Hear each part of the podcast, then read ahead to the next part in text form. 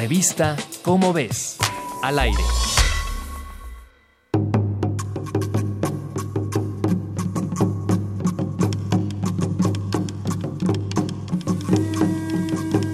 De la curiosidad nació la ciencia. Y la ciencia descubre tesoros.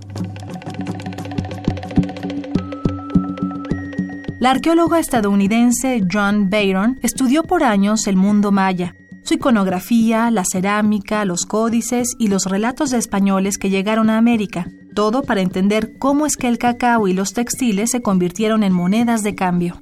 La doctora Bayron encontró evidencias de esta forma de cambio en vestigios de Chiapas y Veracruz que datan del año 1900 al 1500 antes de nuestra era, cuando se fermentaba la pulpa de la fruta del cacao para hacer bebida. Con el tiempo, los mayas pulieron la técnica del tratamiento del cacao y produjeron una bebida no alcohólica que se convirtió en el alimento de las élites mesoamericanas.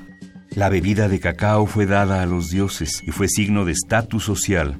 Y en el caso de los textiles, los mayas desarrollaron técnicas decorativas con algodón, como el bordado, la pintura y el estampado, e hicieron fibras de maguey.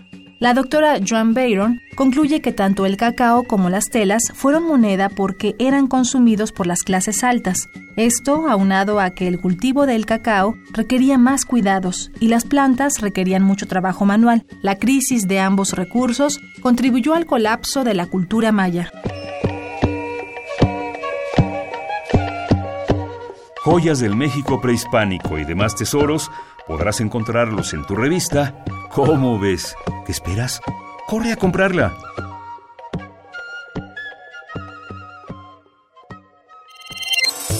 Revista Cómo ves, al aire.